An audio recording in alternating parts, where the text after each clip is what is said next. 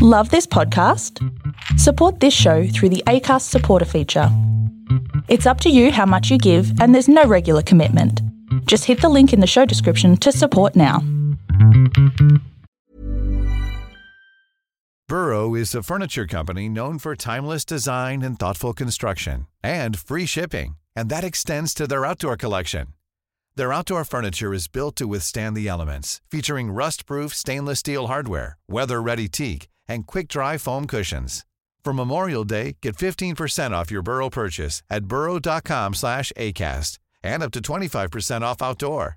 That's up to 25% off outdoor furniture at burrow.com slash ACAST.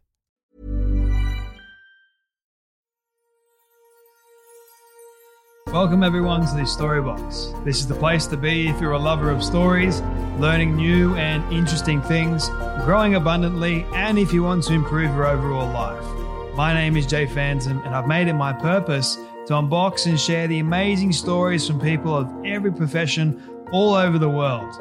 I'm grateful that you're here today. Let's journey into the Storybox together and hear more about whose story will be unboxed today.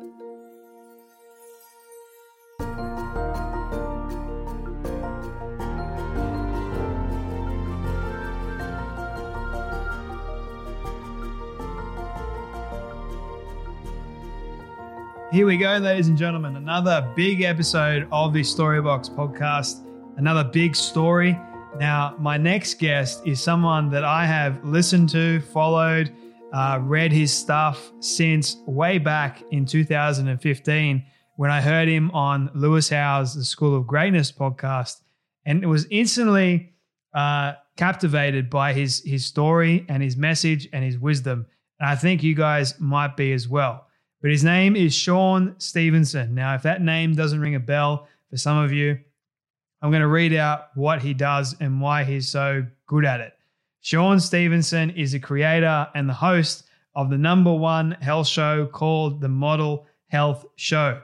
Every week for the past few years, he's been releasing a new masterclass episode diving into a wide range of health related topics but this isn't your average health information that you've learned about in school. He goes beyond the books and uncovers the very best health information in the world from some of the top professionals as well. And he concises it all down to, and simplifies it all down to make sure that it's full of style, fun, and has a lot of heart in it. Shawn is a great, great speaker.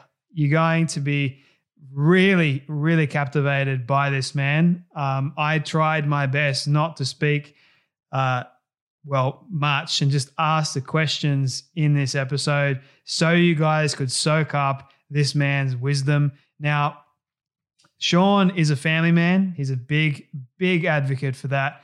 He says that they inspire him to every single day to want to be a better man and a greater example of what is possible in this world. This is what the Model Health Show really stands for as well. It's about creating a model, your own. It's about creating a model for your own model that inspires you to live your best life and also inspires the world around you. That's essentially, uh, in, in simple terms, what also the story box is about, but it's also using your own story to inspire others and be the very best version of yourself you can be. And that's why I'm, i was so passionate about having Shawn on the show. Um, and he did not, I repeat, he did not disappoint.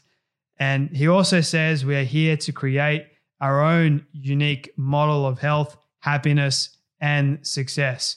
Shawn is able to show us how. Did I mention that he's a two times best selling author of two books that I highly recommend you get your hands on? The first is Sleep Smarter, and the second is Eat Smarter. Now, definitely go get your hands on the on the copies. So the the latest book that he's got out right now is Eat Smarter. So we get to talking a little bit more about eating better, proper nutrition, the whole bit. It's all in here. Um, so I don't want to take you guys away from uh, listening to Shawn's wisdom. So with that being said, I I hope you guys really really enjoy this. But if you do get something from it, share it around to your friends and your family. Let them know about this. Um, tag Shawn on Instagram. Let him know as well what you thought. And leave a five star rating and review over and Apple Podcast. You can watch the full interview on YouTube now. All the links are in the show notes below. Just search up the Storybox um, podcast on YouTube. It should come up. But you guys know what time it is. It is time to dive into this story box and listen to the incredible wisdom, advice, knowledge of the man who created the number one health show in the world, Shawn Stevenson. It's my honor. Thank you so much for having me. Dude, honestly, I'm I'm excited, thrilled, all the emotions, all the above, really, uh, to have you here. Before we get started, and I ask you all these great questions that I have roaming around my brain. What is or what does success look like for you? Wow, that is a powerful question. That's a really powerful question. Uh, for me, I really believe that success is fluid. That answer is going to be fluid, depending on where you are right now in your story. You know, so for me right now, success looks like impact. You know, being able to impact as many lives as as possible with my life, with my life energy that I have, and helping the world to be a little bit better than I found it.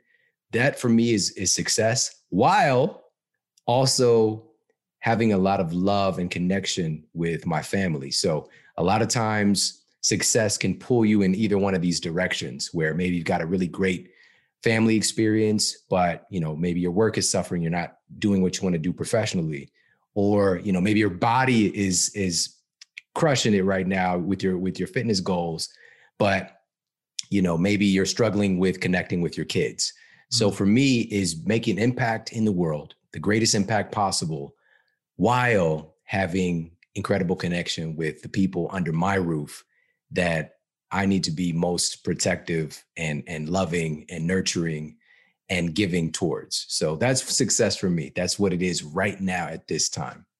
When was the moment that you realized this? Has it been like this gradual thing over time that you you wanted to make this kind of impact or was there like a catalyst moment somewhere in your life? Definitely. Definitely there was a catalyst moment. Mm-hmm. But I think like a lot of people and I, I we all kind of think it's unique to us that we feel like we're destined for greatness. We're destined for for something special. There's something special about us. And sometimes we can press that down and act like we don't believe that.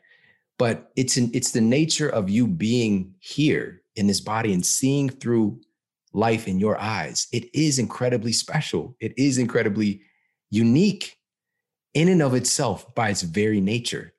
And so when you have somebody to tell you that you are special, that you are going to do great things, it really just affirms this inherent uniqueness and power that we have within us. And for me, that was my grandmother.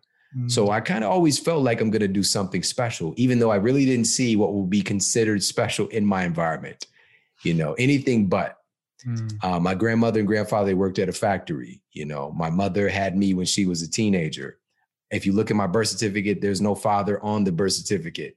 All right, it's not immaculate conception, but you know, he just wasn't around. I never met the guy, you know, but I did have a stepfather and he was just such a, a, a light, but he also battled with alcoholism. And this was a time in my environment, crack cocaine, you know, we live next door to a crack house, you know, so he's damaged his body and his brain uh, to the degree that, you know, he's in adult living facility, you know, so growing up and having all these conditions, I didn't really see what success looked like or greatness or impact or even getting outside of my environment.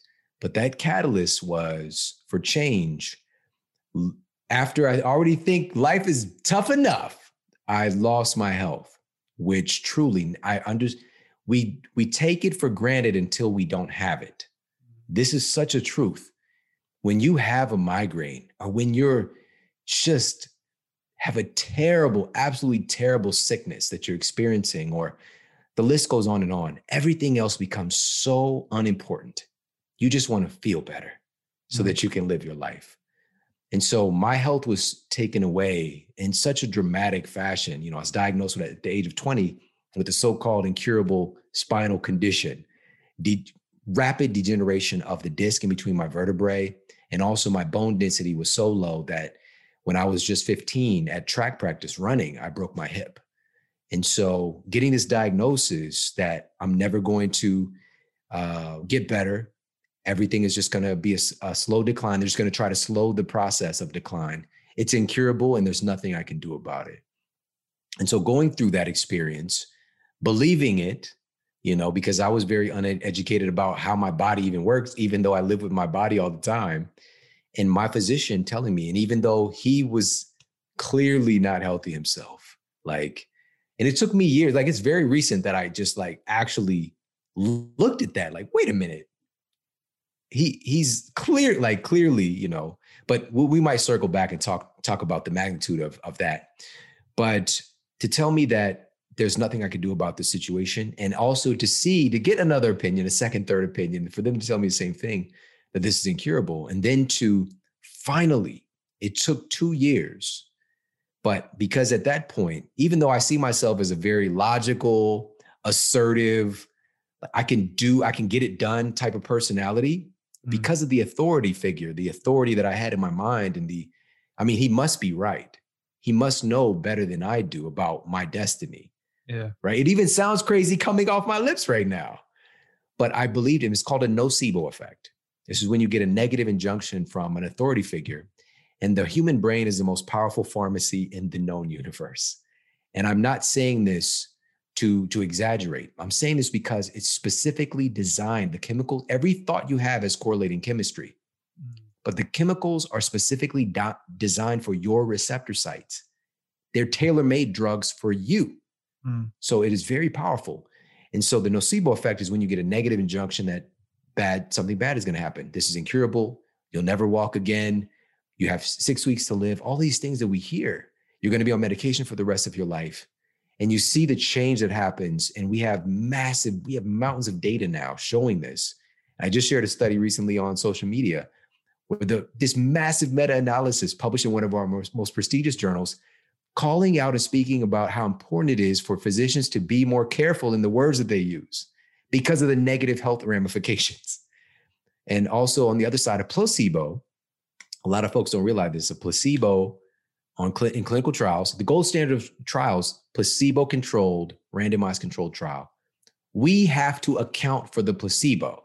We hmm. actually have to design studies to account for the fact that the placebo is going to work for a significant amount of people and what we call these fake drugs or fake surgeries, fake treatments, where it might be nothing more than an inert injection or an inert sugar pill or sham surgeries where you know you put a monitor up for the patient to see. There's because we could do that now. We could actually witness a surgery and you see an incision happening but they actually don't do any therapeutic treatment. They just kind of open it up and close it or play somebody else's video.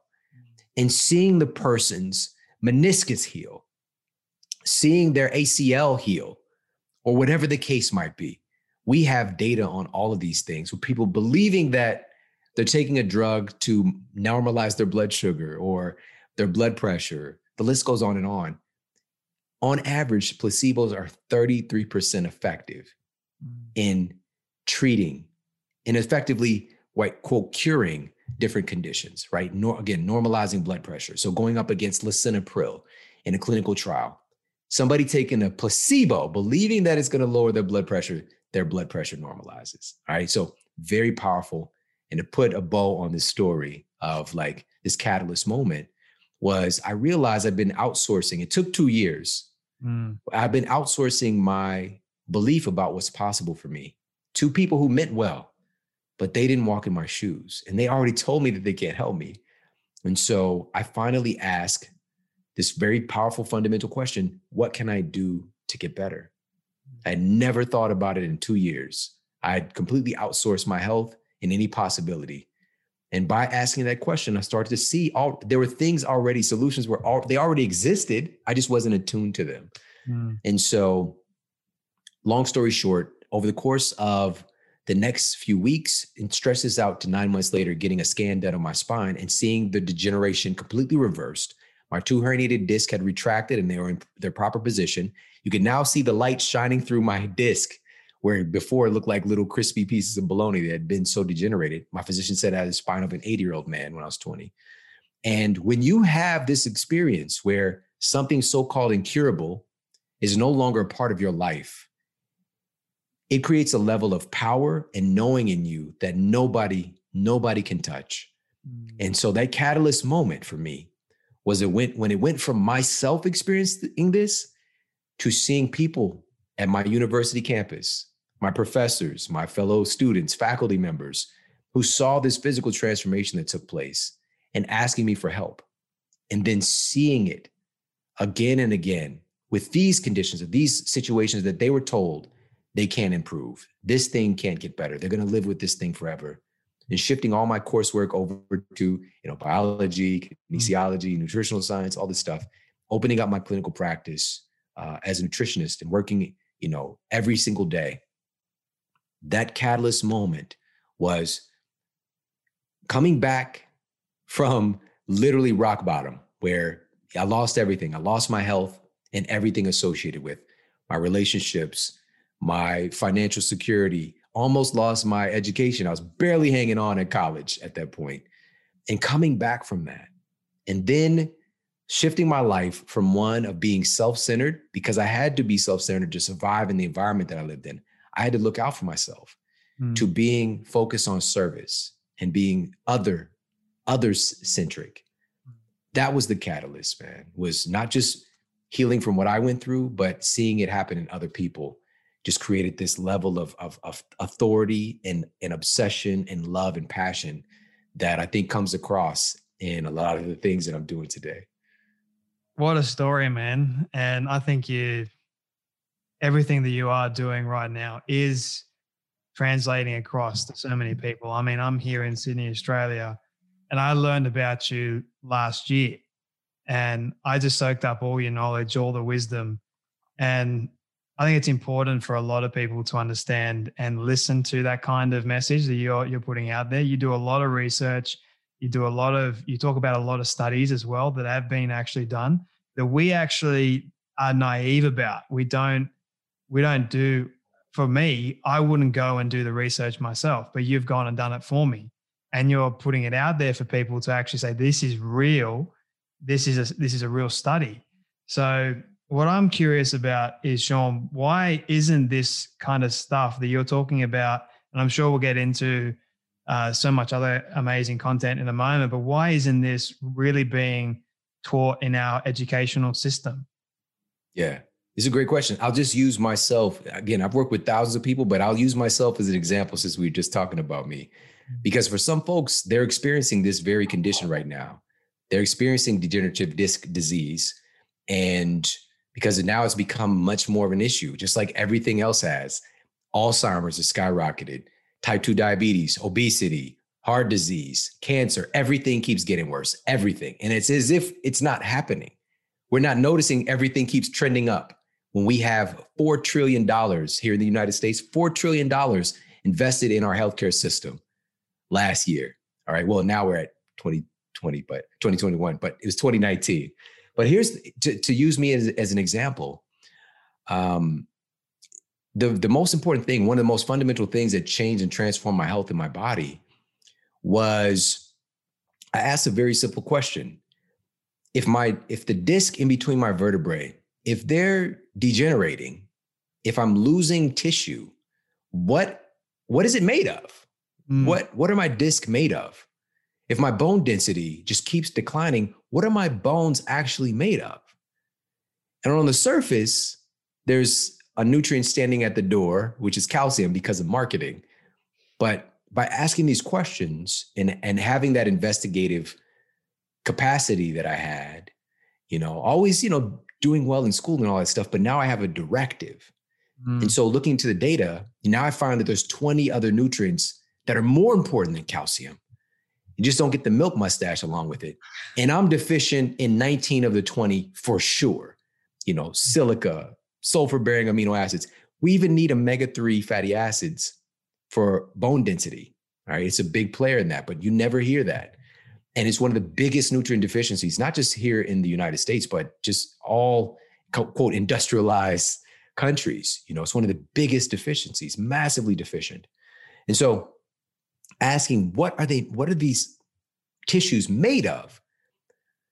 Your body literally cannot create the, the tissues if it doesn't have the raw materials to do so.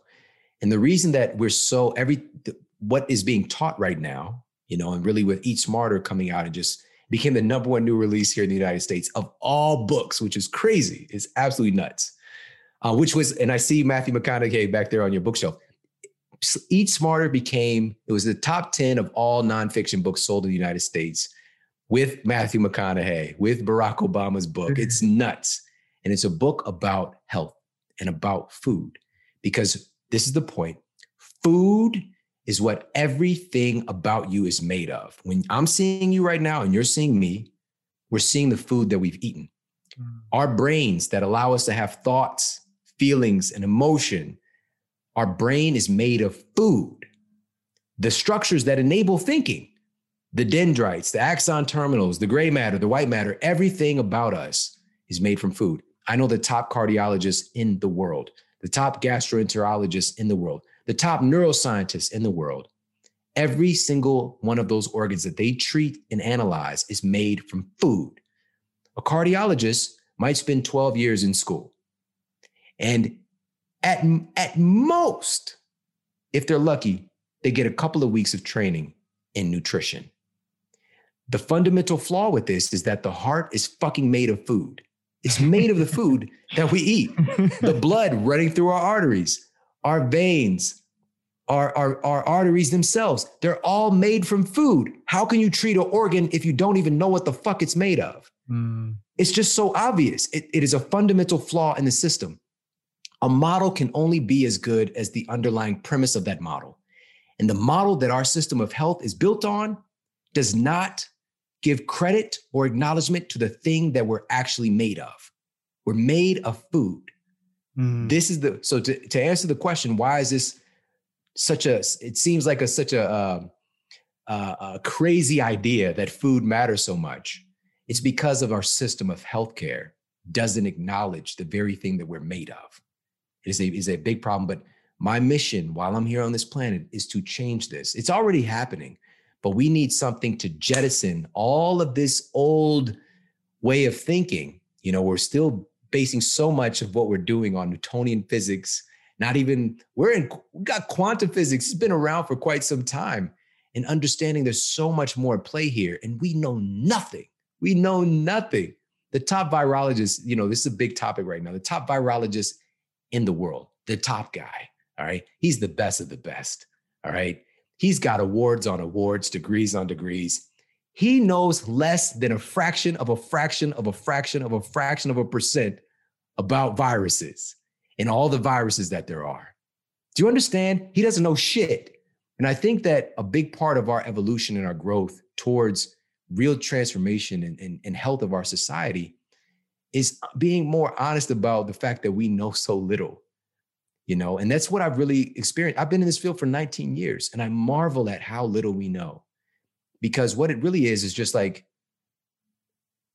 in, in, intellect and and intelligence and, and IQ and and and success and education, it's really just a process of becoming a little less dumb. All right. Because we don't know anything, you know, but then we frame things, you know, especially in, in our conventional medicine, like, oh, they've got this degree, they've got this accreditation, they must be, you know, so brilliant. Our system is wonderful for emergency medicine. Like, mm-hmm. seriously, it is there's no place better to be, you know. Australia, the UK, the United States, you know, uh, Hong Kong, wherever the case might be, where there's so much advanced technology. If somebody has an arm hanging off, like mm. you're not going to use some turmeric.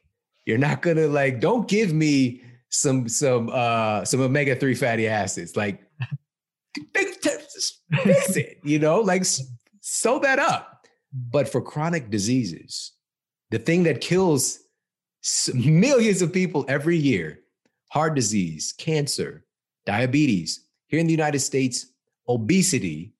Obesity is a causative factor in 400,000 deaths a year. It's as if it doesn't exist. Mm. These systems that are not focused on, let's remove the underlying cause of the condition. And here in the United States, so, and I like to, of course, share this because I'm I'm just a very logical, analytical person. Nature versus nurture, I'm not sure, but it's just how I'm how I'm wired up. The Journal of the American Medical Association, our most prestigious medical journal, our most prestigious. Do you hear me? Our most prestigious journal. A 2018 study, they affirmed that poor diet is the number one cause of chronic diseases in the United States. It's the number one cause. But yet, are we doing anything about it? Are we talking about it? No. The data exists. Our most prestigious medical journal in a meta analysis, all these incredible researchers have said it, but our system doesn't address food. Mm. It doesn't matter. My physician, when I was 20 years old, and this is one of those like back to the future moments. I see Marty McFly back there. I literally use this analogy because I don't know how it happened. I had no grounds for me to ask him the question that I asked. It was as if I went back to the future, like myself now jumped into that body of my 20 year old self. And I asked him when he told me that this is incurable, because I was like, okay, so what do we do to fix this? After he told me the diagnosis, he literally looked at me with pity and like kind of like pumped his hands, like, slow, slow down, son. This is incurable. There's, I'm sorry. This is something that uh, just happens. And I'm sorry it happened to you. He apologized. And I asked him, and I have no idea how or why I asked him. I had, I asked him, does this have anything to do with what I'm eating? Should I change my diet? Should I exercise differently? I asked that question. It was a miracle.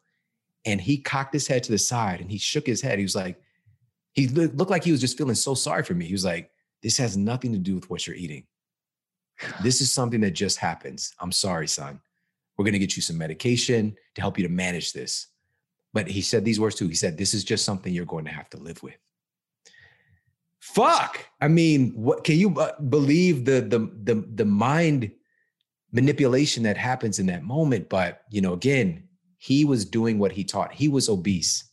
My physician, and he was like one of the best. He was obese and he was telling me about my health. He was telling me what my potential was. And not any knock against him. If I come, my family, we'll just say it's 30 of us in my family. Growing up, 28 of my family members are obese. Okay. This isn't a knock. These are good people. They're not, they don't my auntie doesn't want to be obese. My mother doesn't want to be obese. She's trying. She's doing the things. She's doing the slim fast. She's doing the point system. She's cutting her calories. But the system is flawed. It doesn't work because it's not focused on real tenets of what nutrition is, mm. real tenets of what health is. You know, so it's not a knock on him. He's probably very likely, I never got a chance to talk to him again.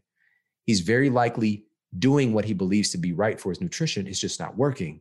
And then he creates a self a state of learned helplessness because it's not working and he's punishing himself because even though the system he's trying to operate in doesn't work, he's blaming himself. Yeah. Right. He just needs more whole grains.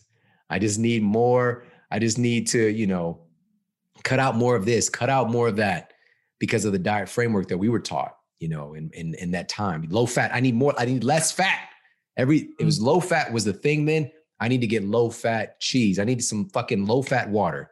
And then now I'm going to be able to to achieve these goals. But clearly it wasn't working. And so that's, you know, in a nutshell, I guess, what's really going on right now. I could have just like, you know, passed you the mic and continue going on and on and on. But um, congratulations on on your book being so successful, firstly. And secondly, what I do also want to go down, I had two questions that sort of go in opposite directions, but I'll ask this question first because it seemed to come up twice. Um, genetics and looking at uh, how we are made structurally, our DNA, that sort of thing. Um, firstly, for you, was it because of your DNA that you ended up with this genetic disease, or was there some underlining you just got it all of a sudden? And can we change our DNA through food? That's a wonderful question. So, to start at the end, there are entire fields of nutrigenomics and nutrigenetics mm. that specifically look at the mountains of data that we have now on how food is an epigenetic controller, how every bite of food that we take, every single bite changes our genetic expression. It's mm. incredibly powerful, but there was a phase here, we're still dealing with the remnants of it that your genes control your destiny. You know, your gene, we finally discovered the thing that makes us who we are, our personality, our body composition, our diseases. It's the genes, and you're a victim. You mm. got these genes. You've got, if you've got the FTO gene associated with obesity, that's your lot in life. But that negates the fact that, you know, 40% of the people who have the FTO gene never become obese. Yep. You know, but so that's starting with the end in mind. But you know, the other side of the equation, uh, again, looking at myself, in talking with the top cell biologists, arguably in the world, and also, you know, a pioneer in epigenetics, right? So Dr. Bruce Lipton, which epigenetics means above genetic control, right? Epi, like epidermis, is above the dermis, your skin. So epigenetics is again, this is the this is the leading science. All other sciences should go below it. Mm. But our system is still not operating with epigenetics at the tip of the spear, which it is. And instead, we're again, we're trying to treat symptoms with pharmaceuticals, with synthetic drugs, and not looking at what is controlling, what is creating the disease expression. Yeah. And I say that because I wasn't born with a broken hip. I wasn't born with degenerative disc disease. Everything was going pretty good. Mm. But something happened. Something happened. I did have it there in my kind of I quote genetic cards to have what, what we call with epigenetics, what it is really, there's environmental influences that control what your genes are doing, external and internal. So, external meaning your exposure to toxicants, your exposure to other people, your exposure to, you know, to microbes, which I say that purposefully as well because gene for gene, we have, we're, we are, as humans, we're 99% of our genes that we carry with us, gene for gene, are the genes of our microbes, not human genes. Mm-hmm. All right. I want people to get that. We have trillions trillions of bacteria, viruses, archaea, fungi, trillions that live in and on our bodies. And if we're talking about specifically bacteria, that far outnumbers our human genes, right? So even there's even genetic expression, which we know today, the genetic expression, because of the environmental influence of our bacteria, controls our health as well, our health outcomes for things related from everything from heart disease to obesity to cancer and more. So, with that said, with this umbrella of epigenetics, something happened along the way. And we could say that, and I don't like this term because it's not exactly how it works, but just to give an analogy of a gene getting turned on yep. or turned off, like a light switch. This is not accurate, but it kind of gives us an understanding of kind of what is happening when we say genetic expression. And so there are certain environmental influences that can determine what kind of copies are getting printed out of you. All right. What your genes are doing. Okay. And so if I'm exposed to a toxicant, we'll say uh, chlorpyrifos, chlorpyrifos, one of the most widely used pesticides in the United States for many years.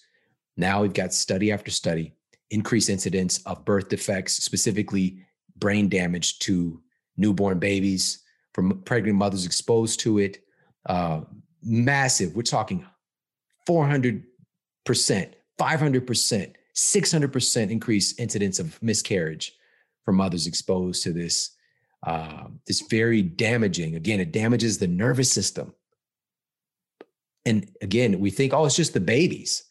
Yeah. What? every we every one of our cells has an equivalent of a nervous system right even our bacteria cells we call it these single celled organisms mm-hmm. but they're able to respond to pain to communicate with each other like just don't get me started sounds very similar to a nervous system but we haven't come up with a term for it yet because we don't know shit yeah but we know principles that's the thing what i'm trying to to implore people to understand we know principles but everything that we think we know, there's something that refutes it. So, anyways, um, getting exposure to this, it changes the genetic expression, it changes the outpicturing and how the baby is being manufactured. There's a certain template of how it's supposed to go, but they're being born with a true defect. Now, here's the rub, and I want everybody to really get this. In speaking with Dr. Bruce Lipton and other cell biologists, leading people in epigenetics, less than 1% of all diseases is from a true genetic defect. Less than 1%. And here we are still walking around talking about genes for this, genes for that. It's because of the genes. You have a gene for this, you need to go ahead and get in a, you know, um, an advanced surgery so that the thing doesn't ever happen. It's completely missing the point. Less than 1%. Something happens along the way. And with nutrigenomics, nutrigenetics, we know how powerful food is in determining our genetic expression. As again, I mentioned earlier, one of our most prestigious journals, finding poor diet is the number one cause of chronic diseases. And the question is, you know, it's just like, well, why? Why is that? I know bad food's bad for you because it's fucking up your genes. It's messing up your genetic expression. Man, mind blown right there. So saying that food is the most important thing because we are made of food. I'm curious about because sleep is equally as important, in my opinion, and what I've learned and, and done research to. Is that true from your research that sleep and food are equally as important as it, each other, like they're symbiotic? Yeah. So these are all things that our genes expect us to do. Our genes expect us to eat real things that they've been associating with for millennia, like through our evolution. So yes, and of course, sleep. That this brings up if we talk about evolutionary biology, sleep is so weird, and you think that because this is we're incredibly vulnerable. You would think that we would have evolved out of it at this point, right? But it's so important for humanity specifically. Baby, like human babies are some of the most vulnerable creatures like a giraffe has a baby, like it plops out, you got to get the fuck up because you got to you got to you got to survive right now. All right? Human babies like they can't do anything. They're literally they're just complete and utter like helpless. And so but we do a lot more of our development outside of the womb and babies sleep a tremendous amount. And the same thing for us, we're really just big babies, you know, we we just kind of, you know, outpictured and expanded, but we have the same fundamental programming. And sleep is where so many different processes take place, specifically with the human brain, for example. You know, like it's during sleep that our lymphatic system that's cleaning out, clearing out metabolic waste from the trillions of processes your brain is doing. Um, one of the things that we see with Alzheimer's, one of the main three causative factors is an inability of the brain to clean itself. All right. And so, what do we have here in the world right now? A massive sleep epidemic, an insomnia epidemic. And here in the United States, 115 million people are regularly sleep deprived. All right. So, when I say that, I'm not kidding. And so, but also, again, we see skyrocketing rocketing uh, rates of Alzheimer's, and we're just like, oh, damn, this is bad. Like, we, what can we do? Shh, come on, man. Anyway, so, all right. So, with this condition, your lymphatic system that cleans the brain, the, and this is a shout out to the glial cells that do that do this process. This system is 10 times more active while you're asleep. It's like this is when it goes into high gear, cleaning house and making you better. Memory processing takes place while you're sleeping. The list goes on and on and on. So, both of these, yes, absolutely. You know, the sleep wellness piece was missing in the conversation, you know, eight years ago when I first started doing content and, and talking about this and teaching about it. Now it's ex- Sleep Smarter, my first book, became the first sleep wellness book to become an international bestseller. The first one. I know the guys. I keep saying this, but I know the guys like America's sleep doctor, the top sleep experts, you know, in the world. They've written books on the topic, but they weren't really striking that chord because number one, making it approachable for everyday people. Number two, expressing very clearly in a way that makes sense, but also is attractive because sleep can be a boring ass subject. It's like, it's so, If you've got 10 things, options, things to do, you know, even watch Netflix, like fuck sleep. Like wh- why? So it's making it's making it more sexy and attractive to talk about it. And number three, the practical things. And in the book, there's 21 clinically proven strategies, clinically proven, all backed by science, even the weird ones. There's all science to uh, to demonstrate how you can improve your sleep quality. And I knew this in my clinical practice. I had I know that people want change. They want change. They want to, they want the weight to come off. They want their blood sugar to normalize. They don't want to be on lisinopril their whole lives. They don't want to be on the statin. I know they want change, but they don't want to change that much. As a species, we are we get comfortable with who we are. Even if we might not quote like who we are, it's what we know. And so our number one driving force of our psychology is to stay congruent with who we believe ourselves to be. And so getting outside of that, it just needs to be little, little nuggets. And so I went into the data, found those 21 clinically proven strategies and put them together. And it changed the culture. Mm. And I say that honorably and, and graciously because I'm not supposed to, if you know my background and where I come from, there's no way, even when I wrote the first version of that book, I lived in Ferguson, Missouri, which everybody's probably heard of at this point, because it's notorious for being a place of uh, heightened tensions amongst its citizens and also with those entrusted in policing our citizens. I come from that place.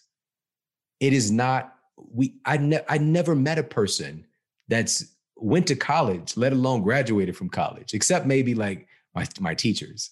Like there's no my chance of success is so nil. It's it's it's insane, and it shouldn't be that way because there's so many intelligent, wonderful, smart people living in these communities, living in my community. And so for me to have my over there on my bookshelf, there's all translations of Sleep Smarter published by separate publishers in 20 different countries.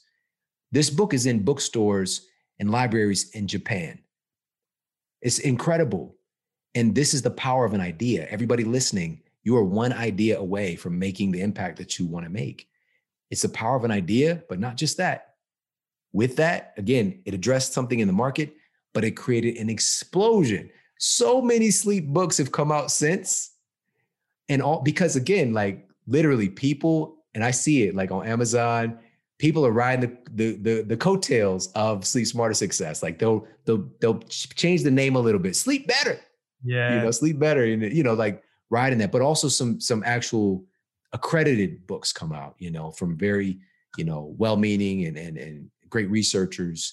But it's changed the culture. Now we have sleep wellness coaches. Now we have all of these incredible, you know, technology associated with improving your sleep quality. But at the end of the day, and to answer this question and bring it all together, food is the most important thing for our sleep quality.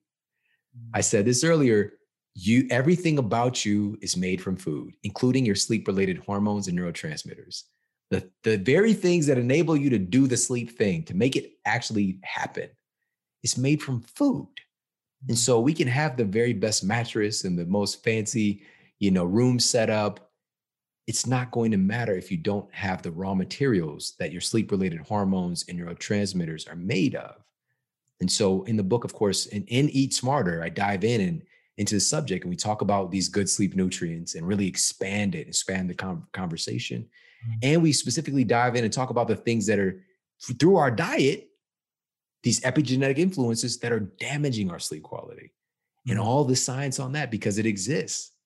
So I hope that answers the question. No, it really does. Now, this question might be a little bit stupid, but I'm going to ask it anyway. Have you done or looked at why the human body is really made up of food? Like, why can't it be made up of something else? Why is it specifically food? Mm. You know, this really, this is this is a wonderful question. This, that's a brilliant question. It's a question that my son, my nine-year-old son, that that a child would ask because they are more tapped in. Mm. You know, so when I when I was talking about this with him, he just didn't believe it. He didn't believe that like we're not made from food. Like it doesn't how how the hell is my like, you know, uh smoothie gonna become a part of my body or somebody else like how the fuck does pepperoni pizza become my skin or my, you know, my my teeth. It is a miraculous, very strange process we do not get. We don't understand it. We can understand principles, but the miracle that makes it happen to turn that food stuff into you stuff, it's far beyond our comprehension. And so, with that said, so when people see you, when people see me, when people see anybody listening, when they see you, they see they see the food that you've eaten or the lack thereof. You know, we're literally made from this. So, you know, we talk about protein as being building blocks. We're largely seeing the proteins that you've eaten. We're seeing the minerals you've eaten. We're seeing the, the, the essential fatty acids you've eaten. The list goes on and on. But a lot of stuff that we don't see as well is creating what we do see because even our appearance is made from the inside out. Beauty is from the inside out. And so, but you know, we've got beauty markets that focus on like put some shit on your skin. Like it's all this superficial stuff, but truly, you know, this is you're made from food. And so to answer that question, it is more nuanced because we're also made of oxygen. Mm. We're also made of water, right? And even that solid stuff that we see is still oxygen, you know, like, you know, if we get into, to, again, talking about quantum physics and we get to talking about like what we're really made of and what the universe is made of, we're mostly empty space, you know, like we're, we're made of biophotons. We're mm. made of light. It's it's this gets into some really freaky stuff that again like we don't we're not able to comprehend. And we don't even have the courage to oftentimes because it's just too weird. You know einstein even stepped away from some stuff. He's like spooky activity at a distance. You know we're talking about some of these different topics you know he's just like man like even that's too weird for me but here's the thing and i love I, I, i'm grateful that i just brought up einstein there's a quote that's attributed to him that I was really living by that I didn't realize I was doing until I read his quote. Mm. And it's that he said that if you can't explain it simply, you don't know it well enough. right? If you can't explain it simply, you don't know it well enough. And there's so much mysterious things that are just shrouded in unnecessary complexity in the language of academia when everybody has the right to know these things. And it's not complicated. The system just makes it complicated you know? So um, in this same vein with you know what are we made of? We're made of the elements that are around us but we don't get it because we we can separate ourselves cognitively. Like humans don't get that we are part of nature anymore you're made from the air it's not just you are what you eat you are what you breathe yeah you are what you drink and also you are what you think you are what you think. Because I said this at the beginning your thoughts create correlating chemistry in your body.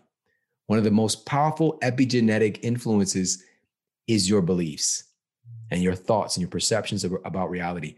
One of the other powerful things that was quoted from Einstein was that the most fundamental decision that you make in your life the most fundamental decision that you make is whether you live in a friendly or a hostile universe. If somebody's intelligent in our culture, we call them an Einstein, right? For him to say a statement like that, the most fundamental decision we make. Wow, the most important decision, whether we live in a friendly or hostile universe, because it controls our perception of reality, which controls our biochemistry. Right. And now, again, we have fields of science that study these things psychoneuroimmunology, psychoneuroendocrinology, because we keep using science to affirm basic principles about reality. Yeah. Right. So, yeah, to, again, to answer that question, it's nuanced because we are so much more, but at the very the most physical thing we can put our hands on and understand to some degree is that we are made from food. We're made from food and water. And I talk a lot about water and Eat Smarter as well. I love how you brought up we are what we think, because I think that often comes down to how we perceive food in our life, like whether or not, because I went through an eating disorder, I went through anorexia and bulimia um, back in 2017, 2018. It never goes away, by the way. It's always, you've got to manage it uh, a little bit better. I'm, I'm so much better at the moment than I was back then. But still, it's it's very true. Like how I used to see food, it changed over time because how I saw myself then reflected on what I thought I could eat that would then impact my body, which then made me just like, and same with exercise too. So, like, I would go outside and exercise for two hours on end plus because I thought that I was fat and I, I wanted the, the six pack abs, you know. Then when I got home, here's here's a funny thing, right? I think you're gonna laugh at this. I would eat one kilo bag of spinach a day, just straight, straight out of the bag, just as chips almost. And then I would do something even more crazy. I would put cheese sauce on it. So spinach was basically the staple in my diet. Not I didn't have anything without spinach. it was spinach juice. Have you ever seen Have you ever seen the Popeye commercials? I have. Popeye cartoon. That's where it came from. As like I grew up watching Popeye, and I was conditioned to believe that hey, if I ate spinach, I get stronger. You know, so strong to the finish because yeah. I eat me spinach. Wow. so that's what I did, man. But then what happened was my entire gut just collapsed. It it went into lockdown and it wasn't mm. it wasn't happy at all with me eating this one food on a consistent basis. Yeah. And that also came from my mindset because I thought, okay, spinach is good for me. I've been told that it's good for me. So therefore I'm going to eat so much of it. But there was right. no balance. And right. I just I just love that that analogy that you brought up, especially with the Einstein thing. Uh, it was so simple, but I made it complicated. That's powerful, man. Very powerful. And you know, just to to reiterate with that point, because the actions you were taking were based on your beliefs about reality and your beliefs about who you are, yep. like you just said. You know, and many of us we have varying degrees of of awareness that that this is true. But if we examine, do self some self assessment, everything that we do is based on who we think we are. I do this. I eat this kind of way because I'm this person. I talk this kind of way because I'm this person. I associate it with my friends and my family because I'm this type of person. We have a belief about who we are, and our actions, our, our beliefs, our thoughts, and our actions are, are all in accordance to who we see ourselves as. And so you and ultimately so many of these different issues with our health, we have to change this is what makes it so powerful, but yet it, our system of healthcare sucks at it because you have to change your perception of who you are. That's not for the weak hearted. No. It can be, it can actually, the thing is, it can happen instantly, but it's being able to get yourself to the place where you make the decision. Mm. The decision is instant. Any decision we've ever made in our life that has had an impact on our life, it's been instant. The decision is instant but it's getting ourselves to the place where we make the decision. So that's where the work is at for the healthcare professional, you know, for the coach, you know, for the support system, for the friend. It's just getting our, us to the place for ourselves. We're our number one. We are our number one healthcare provider. Yeah. Getting ourselves to the place where we make the decision. Mm-hmm. So, I mean, I know, I know we're getting close here on the time, but I think this is a really important topic to talk about because, again, if you really want to change your life, we have to you have to begin to change who you see yourself as. Yeah. And the most powerful thing is that you get to decide. If I ask you who you are, if I ask anybody listening who you are, we start, you know, I'm a I'm a father, I'm a, you know, I'm a lawyer, or you know, I'm a mother, I, you know, I I am a, an entrepreneur. You know, we start listing these labels we give ourselves we have personality traits we but we can change all of it instantly. Like literally. Will this will some negative ramifications happen? Maybe. Like all of us like if you if you're a mom of three and you know you're an entrepreneur you could decide to be you know what? I'm not a mother. And bounce. Mm. i'm not encouraging anybody to do that but you can instantly change yourself and i'm saying that from literally from my personal experience. All right. Even my, like I mentioned earlier, I've never met my father, don't know who he is. My mother bounced on me as well. Like she changed her belief about what a mother is. Okay. And then she changed it to something else later. But those are okay, those are some those are some negative examples, but you can start to see yourself as, you know, it doesn't matter. So many of us still got our psychology or our belief about ourselves from who we were in high school. Yeah. All right. Or, you know, of course, many things come from our childhood, but, or maybe who you were in college. Mm. Maybe you weren't popular in high school and you still got that chip on your shoulder, right? you still just feel like I don't fit in or whatever. But you can decide, you know what? I'm the most charismatic and confident person in this city, you know, and just you can start to not just like fake it till you make it, but like be it till you see it kind of thing, you know, like start to embody that. Don't just like, but what what is a what is a confident person? How do they stand? Mm. Right? You could change your physiology, physiology. How do they, what do they believe?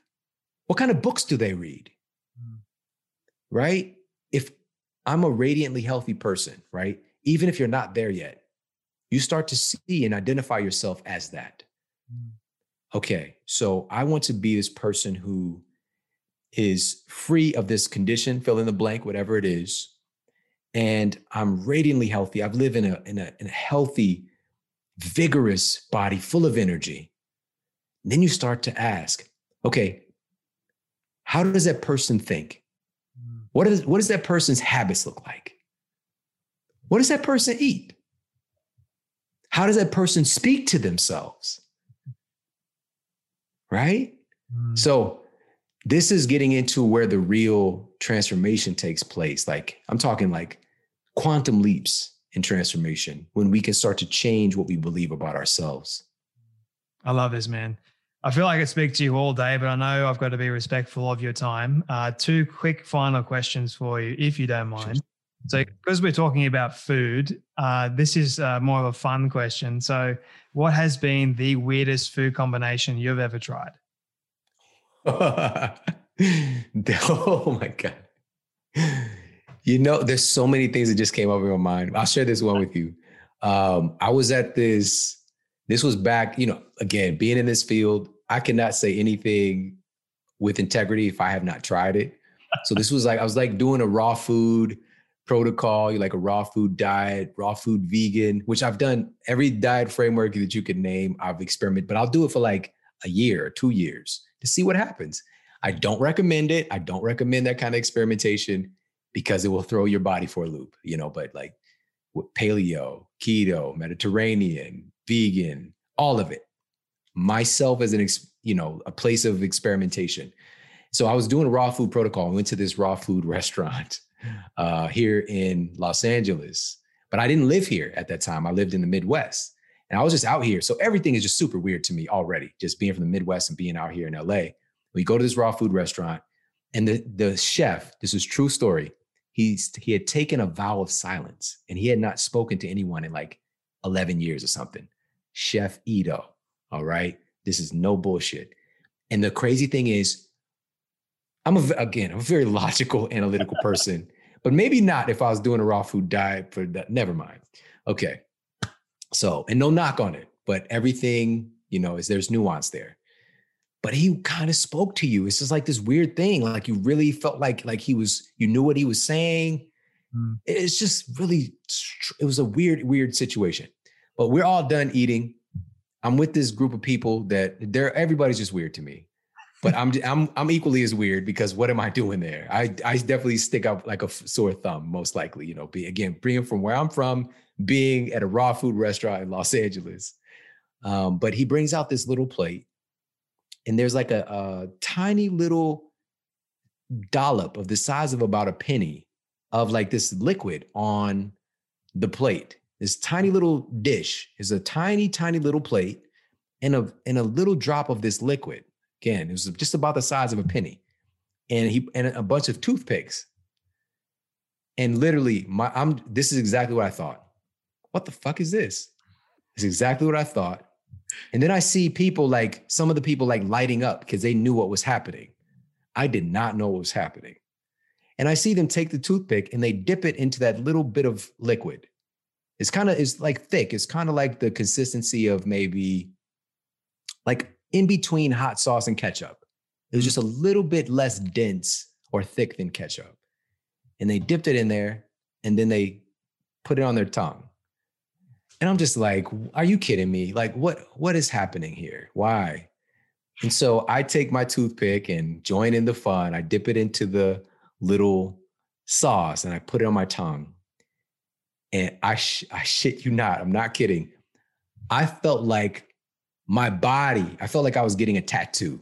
I felt like somebody was dragging like a tattoo needle, tattoo gun through my through my arms.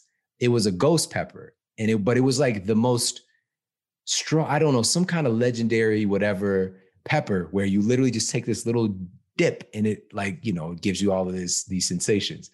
And so I say all of that to say the weirdest thing that I've had, and so that was that, and also there was some durian there as well. So in that one night, I had some really, really weird things and some weird experiences. Dude, the one thing that, that I'm thinking about is how in the world can you be a chef and take a vow of silence? Like you need to speak to people, don't you? hey, I mean, he made it work. He made it work for himself. It's so weird. Yeah. Must have. That is weird. Okay. I love that story. um, my final question for you, Shawn. This is my all time favorite question that I ask everyone at the end. So it's a hypothetical. So imagine with me for a moment that you've been able to reach the age of 100. Your friends have all decided to put together a film or a highlight film, whichever one you want, of everything you've ever said and everything you've ever done. Don't ask me how in the world they got it all. We'll call it magic. But they've been able to get it and show it to you on your 100th birthday. What do you want that film to say and to show about your life? Hmm.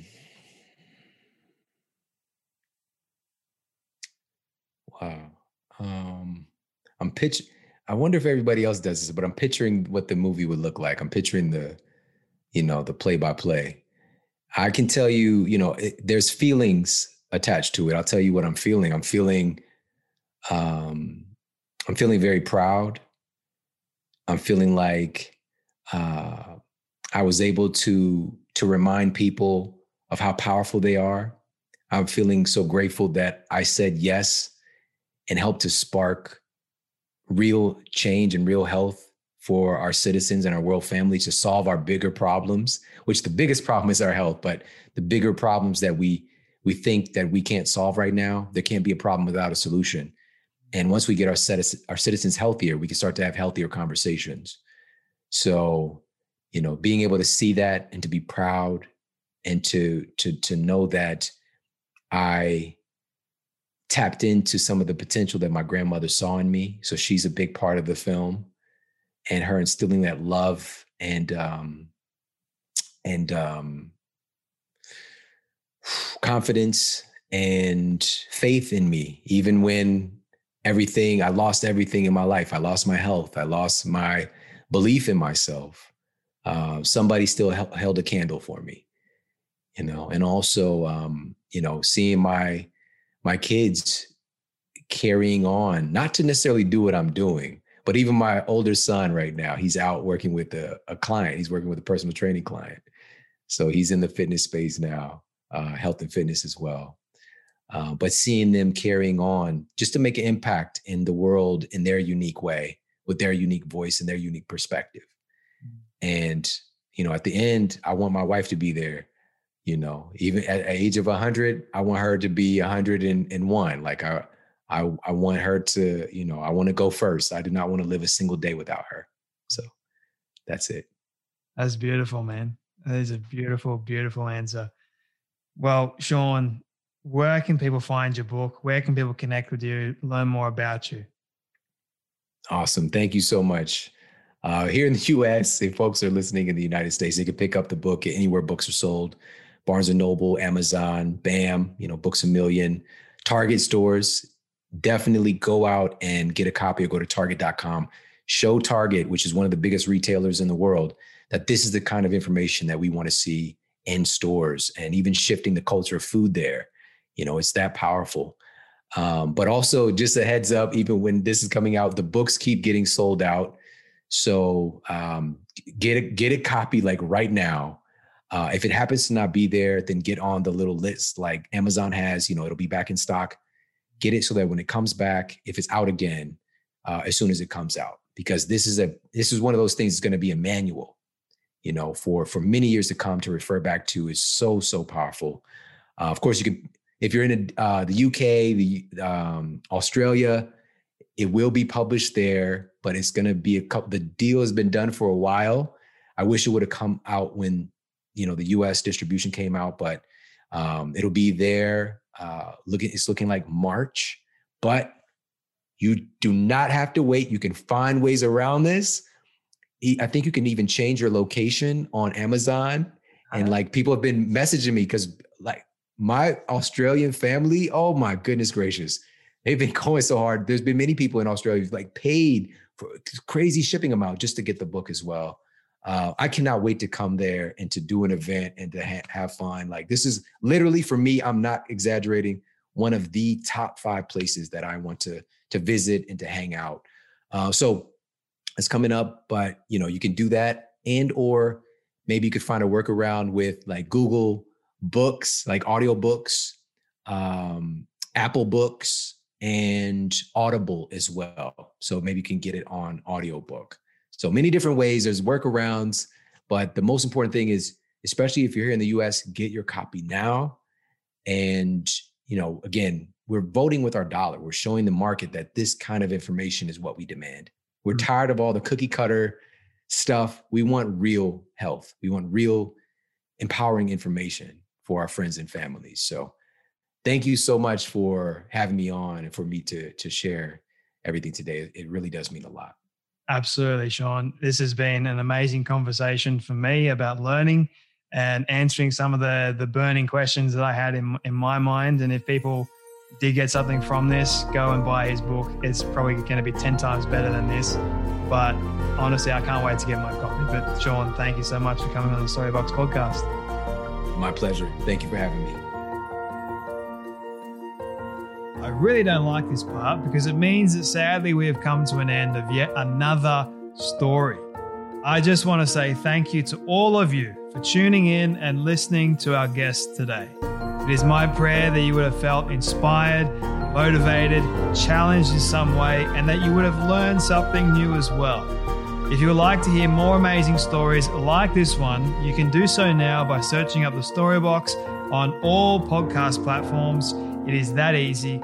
And if you did get something from today's guest, please do share it around with your friend or family member who you feel could benefit from hearing today's story. And before you go, I greatly appreciate it if you could spend 30 seconds leaving a rating review over on Apple Podcast. It goes a long way to reaching more people and building this community of the Storybox. Let's start changing lives through powerful stories like this one you heard today. Your support is always greatly appreciated. Until next time, when we dive back into the story box, I'm Jay Phantom, and don't forget, your story is worth more than you know. I'll catch you then.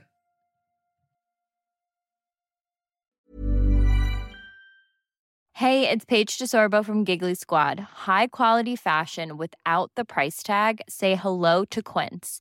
I'm snagging high end essentials like cozy cashmere sweaters, sleek leather jackets, fine jewelry, and so much more. With Quince being 50 to 80% less than similar brands. And they partner with factories that prioritize safe ethical and responsible manufacturing. I love that. Luxury quality within reach. Go to quince.com slash style to get free shipping and 365 day returns on your next order.